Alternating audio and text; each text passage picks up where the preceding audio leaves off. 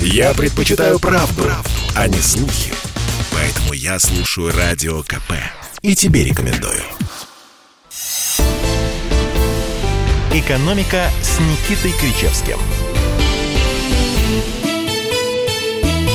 Самым большим капиталом страны являются ее люди с их мастерством, опытом и побуждениями к полезной экономической деятельности. Так говорил Саймон Кузнец, уроженец города Пинск. Симон Кузнецов.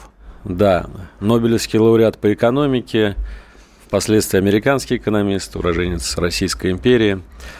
Автор идеи, схемы, концепции затрат и выпуск. Да. За что и получил Нобелевскую премию. А также изобретатель... измерение ВВП страны. Так, по крайней мере, его величают. Завтра выпуск.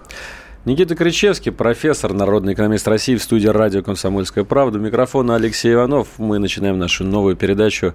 И сегодня у нас есть небольшое предуведомление. Сегодня мы хотим задать вам опрос, запустить даже, более того, опрос. Но я сначала расскажу, в чем суть. Недавно был проведен опрос среди россиян об их отношении к начальству. И он дал очень интересные результаты. Спросили следующее. Что вы думаете о своем начальнике? И представляете, 45%, практически половина, сказала, что я бы справился с его обязанностями лучше. Еще 21%. Он получил свою должность незаслуженно. 15%. Начальник не нужен, могу работать и без него. И только 19%, каждый пятый, говорит, что его в начальстве все устраивает. Мне кажется, это многое говорит о нашем менталитете, о нашей стране, о нас с вами, Никита Александрович. Вот давайте мы спрашиваем наших слушателей. Вы согласны, что справитесь с работой лучше своего начальника? Если согласны и справитесь лучше, то пишите «да» в наш чат, Телеграм, WhatsApp, Вайбер или посредством СМС по номеру +7 967 200 9702. Принимаются именно ответы «да», тогда их будет зачитывать робот в этот вариант ответа. Если вы не согласны, не хотите работать на месте своего начальника или считаете, что он лучше вас в любом случае справится с обязанностями, то пишите «нет» на этот же номер +7 967 200 9702. Именно этот ответ. Нет, не согласен, начальник мой лучше меня. Вот вы, Никита Александрович, как бы ответили на этот вопрос? Не знаю. Нет такого варианта ответа. Это плохо, что нет. Давайте оставим это на конец нашего эфира, когда будем подводить итоги. А сейчас к более сохраним интригу, да? Конечно. Алексей, как относитесь к своему начальству? Я, например, к вам как начальнику отношусь очень хорошо. Я не ваш начальник. Вы ведущий программы. И поэтому я считаю, что вы, конечно, шикарно справляетесь со своими обязанностями, Алексей Валерьевич. Никого другого мне не надо, поэтому я отвечаю, что там? Нет. Да. Нет. Я отвечаю нет. Хорошо, подведем итоги опроса в конце нашей передачи. Я буду напоминать периодически о нем. А сегодня, конечно же, главная тема дня – это совещание, которое проводил Владимир Путин с правительством, на котором было официально утверждено то, о чем мы догадывались еще вчера после выступления уважаемой Татьяны Голиковой. С 30 октября в стране снова объявляются нерабочие дни, снова объявляется локдаун.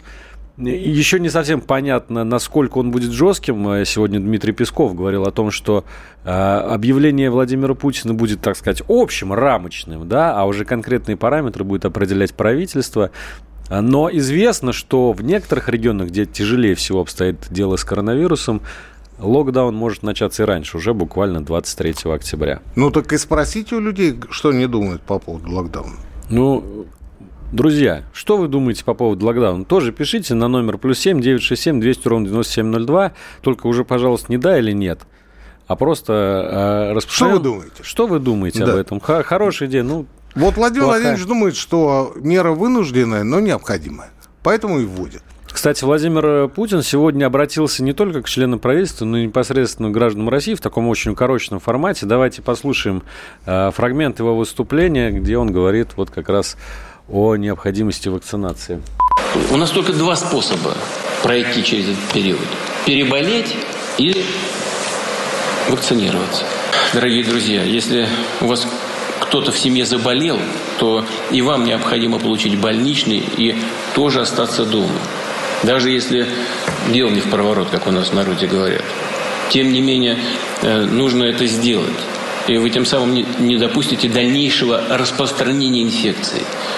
Не будете подвергать риску своих знакомых, друзей, коллег по работе. Ну, вот такая вот идея. Владимир Путин говорит, что нужно посидеть дома, даже если кто-то из ваших близких заболел. Мол, дескать, переходите на больничный. Но у меня сразу вопрос. Больничный, он же ведь оплачивается не в полном объеме от заработной платы. Это практически всегда какая-то часть ее. Так. Будут ли люди идти на такой шаг? Мне кажется, сознательность россиян мы уже не слишком верим. Так. Но это было риторическое замечание, потому что перед вами не Владимир Владимирович сидит, а Никита Александрович. Никита Александрович, тогда да. Вопрос к вам еще такой. Вот я сейчас слушал... Почему еще? Ну, потому что только что был вопрос. Это был не ко мне вопрос. Надо было сказать, Владимир Владимирович, вот вы абсолютно правильно сказали, а вот насчет оплаты больничного, вот, предположим, молодая семья, у них больничный будет оплачиваться в размере... Ну, кстати говоря, по каким показаниям он будет выдан? Потому что показаний-то нет, я здоров. Я здоров, я могу ходить на работу. Ну, или работать удаленно. А вы говорите, надо посидеть дома. Кто будет оплачивать, кто будет спонсировать этот банкет?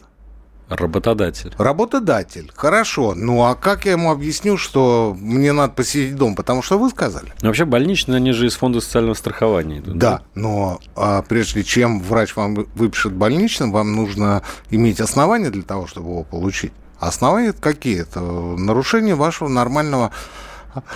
физиологического состояния.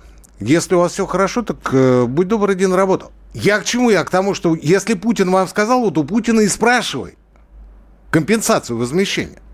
Вы мне сейчас, наверное, то же самое ответите, но у меня еще второе есть, так сказать, ремарка по поводу вот того, что мы сейчас услышали от Владимира Владимировича. Мне все время кажется, что он с какими-то такими очень уж мягкими, увещевательными интонациями все это произносит, уже второй год идет, и к нынешней отметке, к октябрю 2021 года, по всем планам мы должны были достичь уровня 80% вакцинации. В реальности вакцинировалось там, дай бог, 40%, насколько я помню. И до сих пор продолжается вот это вот, ребята, пожалуйста, сидите дома, если узнаете. Ну, наденьте масочку повыше, не на подбородке ее носите. Почему так происходит? Потому что власть сама глубинная такая антипрививочница в коллективном смысле. Или боятся народного недовольства. Или хотят не мытьем, но катанием все-таки достучаться до разума каждого человека. Или, может быть, так и надо? Ну, на мой взгляд, отношение к прививкам в народе неоднозначно, мягко скажем, неоднозначно. И вот эти вот отдельные антипрививочники, отдельные антиваксеры, о которых говорится как о какой-то армии, о какой-то половине населения, это, к сожалению, люди, которые... получают информацию о побочных действиях прививок очень часто из первых рук. Ну, например, там, от родственников, там, от сестер, братьев, дядей, тетей. Во-вторых, от представителей сферы услуг. В-третьих, от знакомых, от близких знакомых. Они, естественно, не могут им не доверять, потому что они их видят. Они их видят, и они видят, что действительно у кого-то там после прививки случился инсульт через какое-то время. Кто-то все равно заболел. Несмотря на то, что привился. Причем заболел, может быть, не один, а даже 2 раза. Кто-то уже полгода не может прийти в себя после того, как привился, и у него не проходят побочки. Это все, к сожалению, есть. Это все есть, и это говорит о том, что вполне вероятно, вакцина была выпущена несколько раньше срока, и каких-то реальных законченных клинических испытаний она еще не получила. А когда ее выпустили, ну, насколько я понимаю, прекратили все дальнейшие исследования, все дальнейшие работы и, над ней, и, соответственно, мониторинг того, что из себя представляет вакцина и как она действует на человека. Я не знаю, но маятник в народе есть, и я его ощущаю, что называется, на своем опыте. Потому что кто-то говорит одно, кто-то говорит другое, кто-то говорит обязательно, кто-то говорит ни в коем случае. Одни приводят в пример там одних родственников, которые получили полным ртом побочку, другие говорят о том, что это надо было делать обязательно. В любом случае, очень многие болеют. В любом случае. Что касается статистики тех, кто находится сегодня в больницах с ковидом, и что доля вакцинированных там явно незначительная, если не сказать минимальная, то вполне вероятно. Вполне вероятно. Почему нет? Мне кажется, те, кто к нынешнему моменту не вакцинировались, это уже такие достаточно упертые люди, которых вот увещеванием переубедить будет сложно. Это либо только каленым железом, как говорится, выжигается, либо никак. Ну вот, например, я не вакцинирован. Вот что нужно сделать? Вот я упертый человек, по-вашему, которого надо выжигать каленым железом. Что нужно сделать? Я не знаю, что нужно сделать. Вести? Я бы ввел возможность вакцинироваться всеми имеющимися вакцинами в распоряжение. То есть вы ждете западных вакцин? Мировой фарминдустрии. Нет, я не жду западных вакцин, я жду выбор. Потому что для меня не очень понятно, почему не пускать западные вакцины. Точнее, не очень понятно, а мне понятно. И Песков вчера об этом сказал, что мы готовы пустить в страну западные вакцины при условии обоюдного движения. Если вы пустите «Спутник» к себе, то мы пустим «Пфайзер» и «Модерна» к себе. Ну, или «Джонсона», там, не принципиально. Ну, вот такая постановка вопроса меня как-то, слегка напрягает, что ли, понимаете? Слегка напрягает.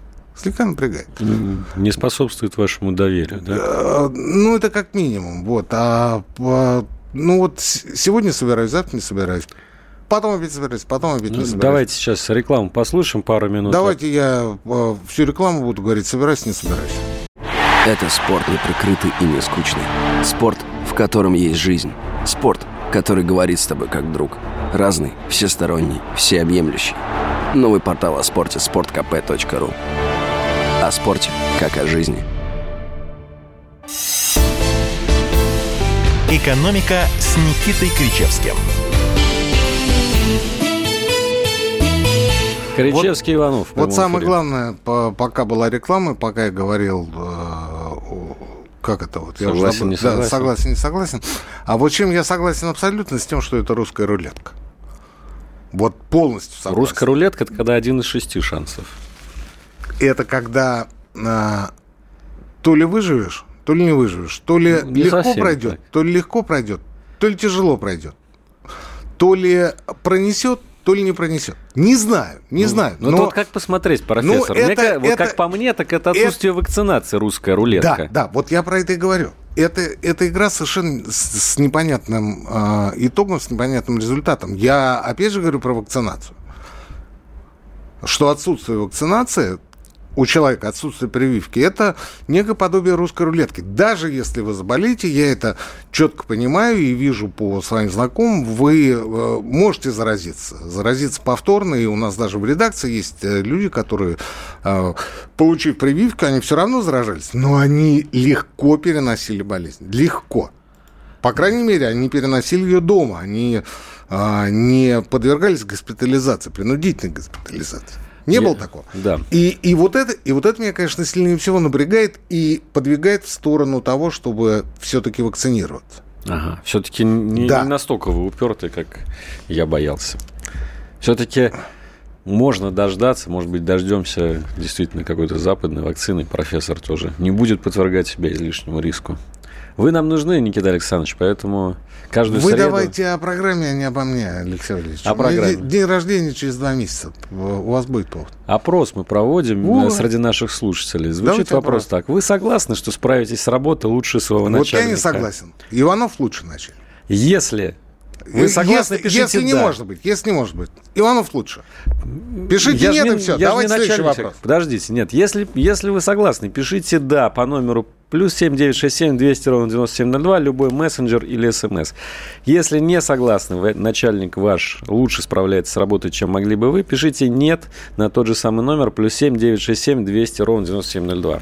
Там сколько было по опросу? 45% могли лучше справиться? 45% говорят, что лучше справиться. Все. Вот будем смотреть, у нас люди более вменяемые или такие же отмороженные, как те, среди которых провалился опрос. Я хочу вас продолжить мучить по нерабочим дням. Знаете, вот что нового было в этот раз, вчера-сегодня? То, что о грядущем локдауне объявили за 10 дней до него. Такого еще не было. Обычно это говорили, вот с понедельника поехали, все. Никто не успевал подготовиться. Сейчас есть у людей 10 дней свободы перед 10 днями, условно говоря, не свободы. И что? Что произойдет за эти 10 дней? Сейчас все кинутся в магазины, все я уедут. Знаю, вы меня спрашиваете? А смоделировать ситуацию. Стоп. Ну, вы же только что говорили о том, что в отдельных регионах, во многих регионах это может произойти раньше, чуть ли не с 23 числа, то есть с... Да, регионы, которые провалили... Да. Борьбу с ковидом. Вот, а в других регионах это может произойти 30 числа. Я не очень понимаю пока, что нас ждет в эти дни, потому что то ли это будут опять QR-коды, то ли это будет что-то другое. Не представляю. Зато я представляю, что метро не будет остановлено в Москве ни при каких обстоятельствах, потому что в метро, так как известно, дай бог, ковида нет. Ковид есть где, Алексей Валерьевич? В кабаках, фитнес-клубах. В салонах красоты. Вот там он 100% присутствует. А в метро и в общественном транспорте его нет и быть не может. Метро битком набито только в час пик, когда люди ломятся на работу. Если не рабочие дни, то кому ломиться тогда? А такое бывает два раза в день. Утром и вечером. Два раза в день. Ну, вот для того и не рабочие дни. А если вы говорите по поводу того, что народу будет меньше, я вас умоляю. Ну, 30% уйдут на удаленку. Ну, все равно... Ну, а 30% людей станет меньше, но все равно социальная дистанция соблюдаться не будет. Ее невозможно соблюсти в метро. Вот я, наверное, радикал какой-нибудь локдаунный, но мне кажется, что объявлять нерабочие дни и при этом не запрещать людям ездить из региона в регион, ходить друг к другу в гости, собираться компаниями, жарить шашлык, я не знаю, это абсолютно бесполезная затея. Люди просто получат возможность вместо того, чтобы сидеть каждый в своем кабинете, собираться. Ну, не будут же они сидеть поодиночке дома. Они будут собираться компаниями, выпивать. Еще и алкогольная смертность повысится. Ну, зачем это надо? Ну, там сердечно-сосудистые заболевания, в первую очередь. А мне не очень понятно, как человеку, имеющему некоторое отношение к экономике, что значит Путин рекомендовал, или, как он сказал, регионам найти компенсации бизнесу на вот эти дни. В чем? Да. В тех региональных бюджетах? Абсолютно, да. Вот. А также не очень понятно, что значит кредитование малого бизнеса в размере одного МРОТ на одного занятого. Цифра при 250 занятых, конечно, получается огромная. Там Белоусов сегодня называл 45 миллионов рублей, но мне это тоже не очень понятно, потому что в любом случае это кредит, это не компенсация. Это было названо гранты, ребята, но гранты тоже у правительства не бесплатных надо отдавать. А если вы сохраните 90% работников, вы будете пользоваться ими под 3% годовых. Если не сохраните, будете платить буквально с первого же дня, когда у вас будет меньше 90% работников в численности, будете платить по ставке 10%. Мне это тоже непонятно. То есть это преподносится как... чуть ли не как манна небесная, понимаете? Вот в чем дело. Хотя, Алексей, сейчас, это важно. Это важно. Согласен. Вот это важно. Есть, конечно... Всезнающие люди, которые слышали об экономике в телевизоре и на радио, которые немало чего понимают, которые говорят о том, что потери бюджета будут составлять там, из чего они исходят? Они исходят из того, что, усредненно ВВП страны 100 триллионов рублей. Соответственно, рабочих дней в году, будем говорить, там 250. Делите 100 на 250, можете разделить на 200, не принципиально в данном случае, хотя делить надо на 365. А дальше вы получаете цену одного дня, когда страна не работает вообще, когда стоит просто все. Просто закрыто, просто остановлено, просто застопорено. Вот. И они, соответственно, умножают этот один день на 7 дней. Можете посмотреть сами, сколько это будет. Мы в перерыве посчитаем с Алексеем Валерьевичем еще раз. И говорят, это будет потеря там вот такой-то суммы. Такой-то суммы выходит на какие-то триллионы. Мне это не очень понятно, потому что дело не в триллионах, а дело в том, что теряется заработная плата. И не у всех, а у тех, кто работает вне государственном, во внебюджетном секторе. Таких людей половина.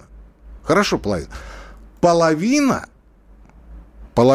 – это удельный вес заработной платы в добавленной стоимости. Тут вот как раз все очень просто. Итого, если вы хотите посчитать, сколько экономика потеряет и сколько нужно правительству возместить людям, не бизнесу, людям, алгоритм следующий. Берете 100 триллионов, делите на 365. Чего вы на меня смотрите, чего вы киваете? Я должен посчитать, что... Берите калькулятор, конечно. 100 триллионов делим на 365, делим на 50 и делим еще раз на 50. Ну, то есть на 2. На 50% умножаем на 50% и еще раз умножаем эту сумму на 50%. Интеграл вот не надо высчитывать? Вот тогда мы попал. Слушайте, я не могу по радио говорить об интегралах, понимаете? Потому что эта программа будет такое, знаете, закоулки вот. Математики, закоулки математики. Давайте, вот что-то я завелся. Слушайте, я завелся, давайте я вот сам буду читать, вы пока говорите что-нибудь. Я пока почитаю комментарии, у нас тут слушатели активно их пишут. Слушатели у нас всегда активны? Всегда активны. Я вот хочу сейчас найти комментарии следующего рода. Прикройте все лавочки по стране, раздайте народу по 10 тысяч рублей, пусть все сидят по своим норам и не показываются прилюдно. Вот такой рецепт предлагают. Ну, мы это проходили уже, это наши слушатели из Пермского края. Правда, в разное время была раздача 10 тысяч рублей и сидеть по своим норам. Есть разные сомнения по поводу того, насколько все это было эффективно. Это не локдаун, говорите корректно. Локдаун – это ограничение людей в свободе и перемещении. Слушатели из Московской области. Тут надо сказать, что, я повторюсь, сегодня Владимир Путин говорил в общем о том, как именно будет проходить локдаун. Нам скажет Мишустин или Голикова завтра или послезавтра. Вполне возможно, что будет запрещено перемещение между регионами. Вполне возможно, что весь общепит в стране будет работать только по QR-кодам, а не только общепит. В общем, вы пока развлекали народ, я посчитал. Так, компенсацию. Не государственный сектор, потому что бюджетный получает заработную плату из бюджета, то есть получает ее в любом случае. Вне зависимости от того, работает он или нет, тем более, если это единый период нерабочих дней. 480 миллиардов рублей. Неплохо, да? Все ничего. 480 миллиардов. Это сумма, ну, естественно, навскидку, приблизительно, усредненно, которую бюджет, то бишь правительство, должно было бы выделить в качестве компенсации только на заработные платы. Не государственному сектору. Только на заработные. Они говорят, региональные бюджеты, да? А они говорят, региональный бюджет. 480 миллиардов рублей – это то, что стоит с 30 по 7. То есть я посчитал за 7 дней. Слушайте, Силуанов тут только что вот на днях жаловался, что и так каждый день ковида забирает из экономики 3,5 триллиона рублей. Не хочется выматериться сейчас, но я этого делать не буду по понятным причинам. Дело в том, что я сегодня в первой половине дня смотрел ответ Силуанова на вопрос моего друга, товарища, брата и коллеги Михаила Делягина в Государственной Думе, когда он говорит, ну вот зачем с одной руки вы занимаете, а с другой руки вы создаете профицит. Я, значит, вам придется после перерыва рассказать ответ Силуанову. Понимаете, Силуанов начал говорить совершенно о других вещах. В огороде Буженовки его дядька. Однажды политолог, ведущий радио КП Георгий Бовт, предложил своему соведущему Ивану Панкину. Давайте один из будущих эфиров проведем с Женеве. Легко. Надо будет попросить нашего руководителя, чтобы он нас туда командировал. Конечно. Я думаю, что в принципе это возможно, но только нам еще по статейке бы написать тогда какой-нибудь из Женевы. Напишем. Например, как в Швейцарии относятся к русским. Да, такое. Господи, такого мы можем навалять вообще-то. Нет, не надо валять, давайте честно напишем. Кучу целую статей напишем, прям не сходя с берегов Женевского озера. Георгий Бовт знает, как навалять врагам и что рассказать добрым людям. Вся палитра информационной картины в программе «Бовт знает». Слушайте каждый четверг в 6 часов вечера по московскому времени. «Экономика» с Никитой Кричевским.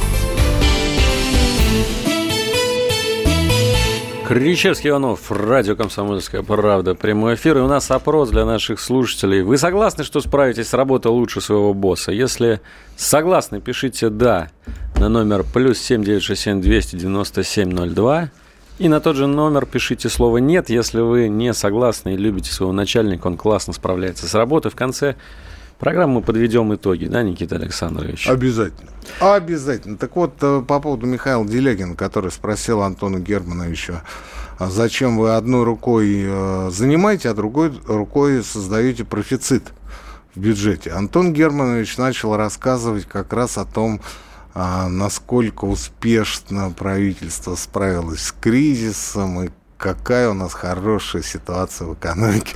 То есть Делягин нас спрашивает, зачем вы это делаете? Ну, совершенно конкретный вопрос. Иванов, зачем вы перешли улицу на красный свет? Ну, то есть вариант ответа. Спешил, не заметил, наплевал, понимаете? Ну, по-всякому. Извините, есть тоже вариант ответа. Да? Ну, или там, готов оплатить штраф, раз уж попался. Вот. А Силуанов начал говорить совершенно о других вещах. Это я к чему? Это я к тому, что в Государственной Думе, в отличие от каких-то дискуссионных площадок, нет возможности не то чтобы перебить, а после того, как любой отвечающий закончит ответ, сказать: Антон Германович, дорогой, или там Иван Иванович, ну, вы же отвечали на совершенно другой вопрос. Я же вас спросил совершенно конкретно, вот зачем? Вот зачем? Вот. А вы в следующем году увеличили расходы бюджета на обслуживание государственного долга. Так нахрена вы его создали, Антон Германович? Для того, чтобы отчитаться о том, как вы хорошо, прекрасно работаете? Так мы и не спрашивали вас об этом. Мы понимаем, что вы работаете просто великолепно. Совершенно не обязательно было это подтверждать размещением многочисленных ОФЗ в прошлом году и в нынешнем. Ну, наш госдолг — это копейки. Ну, копейки, конечно, только Китая. Вот, слушайте, ну только почему мы с вами платим налоги, Иванов, которые Антон Германович потом отправляет нашим же банкирам в качестве процентов по ОФЗ? Вот у меня вот этот вопрос. По сравнению с Китаем копейки, да. По сравнению с Китаем копейки. Но китайцы, в отличие от нас, не горят желанием срочно выплачивать и погашать. Причем погашать, повторюсь, нашим же, своим же банкирам, а не какому-то заокеанскому дяде. Я работаю в такси, у меня машина в кредит. Как я должен пойти отдохну? Жена в декрете, трое детей. Пусть мне выдадут месячную зарплату Голиковой, кредиты закрою, отдохну, пишет слушатель из Кировской области. Да, потому что... вот та постановка вопроса, которую мы сегодня слышали, ну, давайте дадим оппозиционности такой вот несистемной, да. Ну, это история где-то полувековой давности. Вот когда все могли как по команде встать, выполнять указания партии, правительства и прочее, прочее. В Китае, кстати, так возможно вполне. Нет. Да, в большей степени, чем мы, но по большому счету нет. Опять же, потому что, во-первых, там не будет подобного указания от Дэн Сяопина или Си Цзиньпина. Это не принципиально в данном случае. Или Мао Цзэдуна. Да. Ну, там вот. Просто придут, там в дверь постучаться со шприцем сразу. Не придут. А во-вторых, там очень хорошо понимают, что есть... определенные потребности экономики и людей, которые нужно удовлетворять. Я не говорю о такси, я не говорю о сфере услуг, я не говорю о кафе, ресторанах, я говорю, например, о сфере торговли. Ну, как вы можете закрыть продовольственный магазин? Да никак. Да нет, конечно, будут работать. Уже сегодня объявили все торговые сети, что у них все остается по-прежнему. И мы, кстати, тоже будем работать. Журналисты. А что вы на меня сразу смотрите? Ну, и вы будете работать. Куда вы денетесь, Геннадий Александрович? Я что-то вот сказал, что вы хороший начальник, сейчас я уже сомневаюсь. То есть к концу передачи я присоединюсь к большинству. Так, а вы еще, кстати, не будьте такой уверены, что большинство... Слушайте, у нас не вечер юмора, дальше что? Я хочу послушать еще одно выступление Владимира Путина, уже не касающееся нерабочих дней сегодня, потому что... Сегодня день рождения Путина, я так понимаю. Нет, говорили сегодня о многом, о важном, об инфляции, о том, что ее... вызывает. Есть очень интересные инсайды от нашего президента. Давайте послушаем. И вы правы, что меня беспокоит, и я так понимаю, что и правительство России беспокоит, это возможные последствия, имея в виду в том числе и предполагаемые нашими некоторыми коллегами в Европе мерах по поддержке населения. Правильно, конечно, людей надо поддерживать. Сейчас намечается в некоторых странах европейских принятие решений по поддержке домохозяйств. К чему это приведет на практике? Приведет к тому, что люди объемы потребления не сократят, а будет происходить дальнейшее сокращение потребления в промышленности, прежде всего в энергоемких отраслях. Вы сейчас их назвали: металлургическая промышленность, значит, производство аммиачных удобрений и так далее. Но это будет иметь дальше свои последствия, которые, во-первых, на людях отразятся. В конечном итоге другие товары будут дорожать. И этот способ поддержки граждан, который предлагается, он как бы лежит на поверхности. Но в конечном итоге мы видим, что это, скорее всего, решения, продиктованные текущей внутриполитической конъюнктурой, имея в виду в том числе и предвыборные ситуации в отдельных европейских странах. Ну, вы понимаете, какие сволочи сидят в Евросоюзе? То есть у них там выборы на носу. Они давай поддерживать... Где там, на каком носу выборы? Ну, не знаю, Владимир Владимирович виднее. Владимир Владимирович виднее, конечно, они поддерживают Германию граждан. Только они прошли. В Германии прошли. Да. А где там еще? Ну, где-то еще. А у Макрона в 22-м году выборы. А в Люксембурге, наверное? Возможно, в Люксембурге. Может быть, Лихтенштейн. В Румынии, наверное. В Мальте, в конце концов. Да? Они... Ну, где-то точно они должны. Они зачем-то поддерживают свое население деньгами. Из-за этого население не прекращает... не сокращает потребление энергии, не сокращает потребление, не знаю, продуктов, может быть. А топят усиленно и открывают форточки. Да, может быть, даже топят банкнотами, которые им прилетают с правительства. С вертолетов, с правительственных вертолетов. Да, и они топят печки свои, буржуйки. Топят буржуйки и открывают форточки там. А из-за этого дорожают удобрения, а у нас потом жрать, извините, нечего. 100%. Так что вот так вот.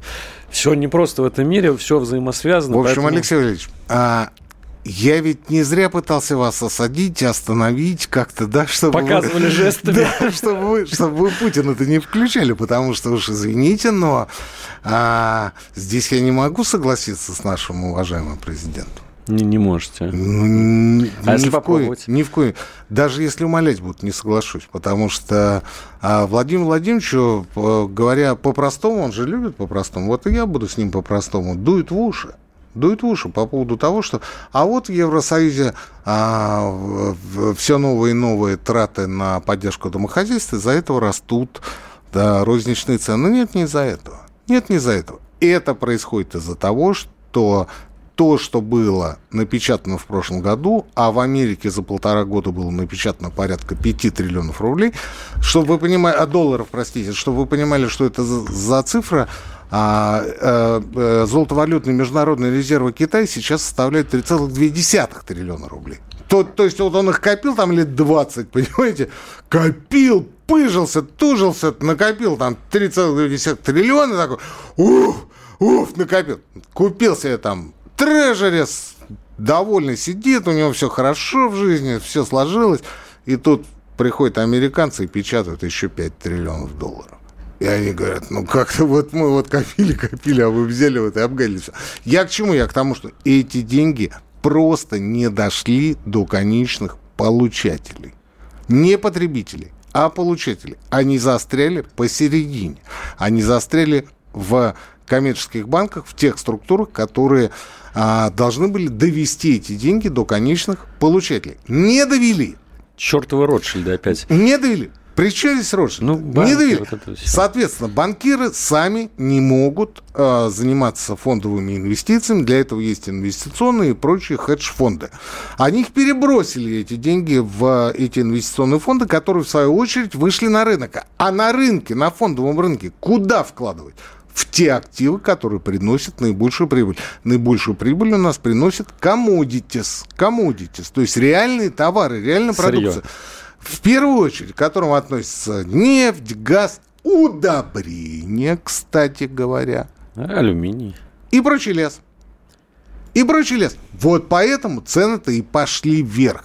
А дальше по цепочке, поскольку...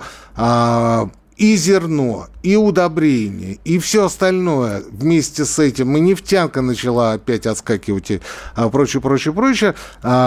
Пошел рикошет на розницу, на продовольственную розницу. Инфляция по сентябрю в Евросоюзе составила 4,3%. Это сумасшедшая цифра для Европы. Сумасшедшая. Там, либо ноль, либо дефляция все последние годы. А тут 4,3. В августе было 4 ровно. Сейчас 4,3. Это, конечно, очень серьезная проблема. С одной стороны. С другой стороны, европейцы радуются, потому что инфляция – это способ уменьшить свои долги. Ну, вчера ты должен был 100 рублей, а сегодня ты должен уже 95 рублей 70 копеек. Ну, вот по сентябрю. Поэтому эта проблема не в том, что деньги разбрасывают домохозяйством, а проблема в том, что деньги просто не дошли до этих домохозяйств, не дошли до конечных получателей. И привязывать европейскую ситуацию к российской ситуации, на мой взгляд, не очень правильно, не очень корректно, потому что у нас сопоставимых с западными выплат, в общем-то, и не было. Были отдельные. Кстати говоря, предвыборные, Владимир Владимирович. Ну, это мы скромно. Мы же сегодня играем в несистемную оппозицию, Алексей Валерьевич. Вот. Поэтому я не соглашусь. Но замечу в оконцовке, что эту тему подняли вы, Иванов. На всякий случай. Да. А сейчас мы послушаем рекламу и новости. Каждый мужчина должен построить дом, вырастить сына и настроить приемник на Радио КП. Я слушаю Радио КП и тебе рекомендую. «Экономика» с Никитой Кричевским. Кричевский, Иванов, финишная прямая нашей передачи. И у нас в эфире... Вот Жириновский-то как раз недоволен с начальником, президентом. Он говорит, поставьте меня, я все сделаю, все решу. То есть Путина в отставку, Жириновского на царство, и жизнь сразу наладится. А вы согласны, что справитесь с работой лучше своего начальника? Если да, пишите на номер «да». Вот Жирик говорит «да». Плюс 7 967 200 97 02. Владимир Вольфович, напишите «да» на этот номер, и мы вас зачтем в нашем опросе. Если вы не согласны, и начальник лучше работает, чем вы, то на этот же номер пишите слово «нет». Плюс 7 967 200 97 02. Владимир Вольфович, начальник – это президент Путин. Ну, мы уточняем. Ну, чтобы вы не спрашивали у подчиненных, у водителя. Может, Зюганов у меня начальник? Да, или там... да. Вот, так вот, Владимир Владимирович, это для вас. Only for you. Only for you, Владимир Владимирович. Это Владимир Владимирович. А у нас постоянная рубрика нашей передачи «Минэкономразвитие» снова не угадал с прогнозом. На прошлой неделе мы обсуждали повышение прогноза по инфляции. А на этой неделе Минэкономразвитие ухудшил прогноз по реальным располагаемым доходом населения. Планировалось, что он не составит в этом году 3%, но на самом деле только 2,5%. И это сейчас, в октябре. Мы в декабре узнаем, может быть, новые данные, и, может быть, еще ухудшится этот прогноз. Что это значит? Во-первых, это означает то, что реальные доходы населения не восстановятся даже до уровня 2019 года. То есть отскок в этом году не произошел. И у меня к вам, Никита Александрович, вопрос. Я читал телеграм-канал «Антискрепы», который принадлежит, как по слухам, уходят слухи, что вам принадлежит телеграм-канал. Хотя он... По слухам, если там моя фотография. Ну, мало ли, может, ваш фанат ведет. Может. Вот. И в этом телеграм-канале «Антискрепа» 7 рецептов того, как все-таки поднять реальные доходы населения. Могли бы вы поделиться и с нашей аудиторией? Вот давайте я зачитаю хотя бы некоторые из них. Первое. Кратное повышение МРОТ. Запретно выплачивать меньше МРОТ вне зависимости от условий найма, что придет к существенному росту доходов в бюджетной сфере. Дальше. Резкое ограничение трудовой миграции. Третье. Заморозка тарифов естественных монополий на 3-5 лет. Расширение оснований для досрочного выхода на пенсию в 55-60 лет, включая и прежде всего социальные, например, помощь в воспитании младших родственников. Пятое. Погашение ипотеки за счет государства на 50% при рождении второго ребенка, полностью при рождении третьего. Шестое. Количественное и качественное расширение линейки детских пособий. Седьмое. Введение прогрессивной шкалы НДФЛ с перераспределением доходов наиболее богатых регионов федеральных бюджет и последующим перенаправлением их на поддержку малоимущих. Это похоже на предвыборную программу. Вы собрались в президенты, я даже не знаю. Да, я собрался участвовать в предвыборной кампании, которую закончил. В Люксембурге. Да. Слушайте, вот в этом-то история. Мне вчера... Позвонила журналист и говорит, а что это вы вдруг? Я говорю, да вы знаете, ну вот я вообще-то экономист, ученый, исследователь, там, доктор наук, 17 лет уже. Поэтому мне свойственно задуматься о подобных вещах. И написал, предложил... на этом разговор закончился, он, судя по всему, закончился впустую, хотя мы достаточно долго общались. Я к чему? Я к тому, что Вот все вместе это, конечно, звучит и выглядит как популизм. Как популизм. Но вы знаете, дело в том, что каждый пункт по отдельности и многие пункты вместе реализованы во многих странах мира. Что самое интересное, они давным-давно уже воплощены в реальность. Любой пункт возьмите, наберите, ради бога, я вам тут же приведу пример, в какой стране мира или в каких странах мира это было сделано. Что прогрессивная шкала подоходного? Тут даже не надо приводить примеры. Что погашение ипотеки? Ну, самый такой свежий пример – это Чехия. Да? Причем Чехия еще чуть ли не Чехословакия, чуть ли не 80-х годов. И так далее. И так далее. И все это на поверхности. Все это на поверхности. И почему это не делается, почему мы не можем двинуться вперед, я предполагаю, но я не буду этого говорить, потому что тогда мы уже совсем будем не системная оппозиция, а экстремисты. Вот у меня есть вопрос. А я хотел ответить непосредственно на ваш вопрос, Алексей Валерьевич, если позволите, по поводу Минэкономразвития.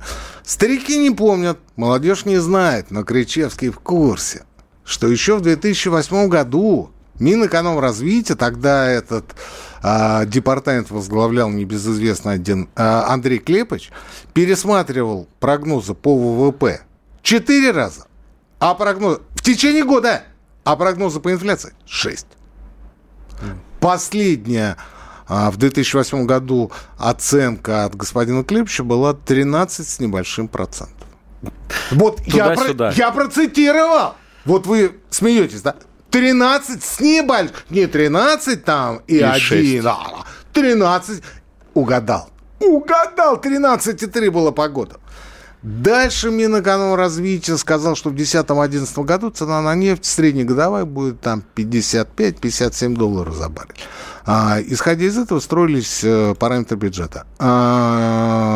Цена была на уровне 100. Что в 2010, что в 2011 году. У меня вопрос один короткий. Это я к чему? Это я к тому, что верить прогнозу Минэкономразвития себя не уважает. Вопрос по одному из пунктов вашей программы «Резкое ограничение трудовой миграции». Нам сегодня стало известно, что ситуация в сельском хозяйстве настолько плоха, что из Узбекистана выписывают 3,5 тысячи работников специально на российские птицефермы. Вы еще хотите ограничивать что-то? У нас работать там некому. Правильно, потому что за такие деньги, которые предлагают на так называемых фермах, как вы их называете? Птицефермах. Да, вот, вы знаете, ну, там никто особо работать не будет, ну, за исключением, конечно, представителей солнечного Узбекистана, либо же за счет представителей юга России, причем юга Кавказа, я имею в виду, Кавказа. Вот представители Кавказа с большим удовольствием расширяют свое производство в средней полосе, но производят они так называемую халяльную продукцию. Халяльную. И реализуют ее во все больших количествах на московских, подмосковных рынках, магазинах, торговых сетях. Вот у них почему-то получается. Они видят плюсы, они видят и получают прибыль. И все это здорово. И только Минсельхоз говорит о том, что некому работать, на птицеферме. И на БАМе некому работать. Ну, на БАМе-то само собой, там всегда некому было работать, потому что это БАМ. Ну, так ты плати деньги, и сразу желающие найдутся. Ведь это же очевидно. Ну что, у нас как раз время подвести итоги нашего вопроса. Они очень интересные. Итак, я напомню, мы спрашивали наших слушателей, согласны ли вы, что справитесь с работой лучше своего начальника. И у нас паритет. 50% ровно написали, что справится с работой лучше своего начальника. 50% нет, считают, что начальник справится лучше. Вот мне понравился один ответ, который, правда, наверное, не был зачтен, потому что он не в одно слово, а в несколько слов. У меня жена начальник, и она прекрасный начальник. А знаете, почему паритет? Почему? Потому что Жириновский не проголосовал. И вы не проголосовали. Нет, я за вас.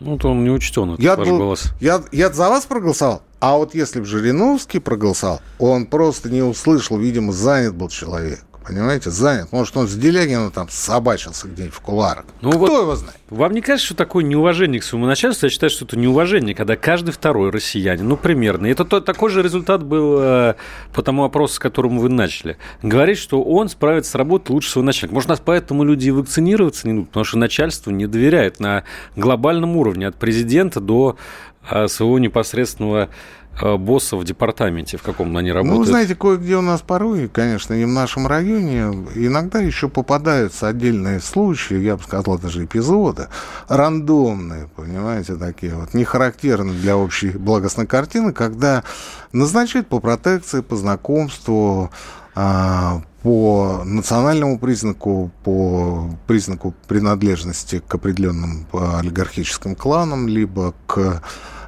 провластным группировкам, но это бывает крайне редко. При этом эти люди не отличаются умом, сообразительностью, и за исключением усов, лапы и хвоста у них ничего позитивного в их копилке нет. Как следствие, уходят грамотные специалисты, предпочитают работать где-то на стороне, самостоятельно, либо же просто на себя. А иногда на зарубежные корпорации. Да, иногда на зарубежные корпорации. Очень редко, крайне редко они уезжают из страны, но это знаете, это вообще это единичные случаи. Практически их и нет. Но вот все-таки, знаете, иногда бывает, иногда случается. И существенно меньше по сравнению с антипрививочниками. То есть в разы, если не на порядке. Ну вот, видимо, все эти люди и проголосовали за то, что они справятся с работой лучше, нежели чем их сегодняшние начальники. Их всего ничего. А по большому счету у нас все хорошо и все отлично. И с ковидом мы справимся, и заработную плату сохраним во время мягкого локдауна. И нашу программу, Алексей Валерьевич, я надеюсь, не закроют. Не закроют. Я пока прочитаю еще буквально пару сообщений. 3% населения заболели коронавирусом. Разве это повод для локдауна? Отсюда и сомнения вакцинации. Я сразу вспоминаю Новую Зеландию, где один случай ковида вызвал национальный локдаун по всей стране. А вы говорите 3%. 3% это мало, что ли? Вы представляете, сколько это миллионов человек? Ну, это та самая русская рулетка, потому что существует инкубационный период в течение нескольких дней или даже недель, когда вы являетесь носителем, и когда вирус развивается внутри вас, и вы просто не сможете понять, где вы его подхватили. Поэтому и новозеландцев можно понять, и все остальные страны, например, тот же Китай можно понять, который вводит локдаун. Поэтому, слушайте, не занимайтесь маятником. Друзья, Давайте привьемся. Мы уходим до следующей недели. Кричевский, Иванов. Экономика.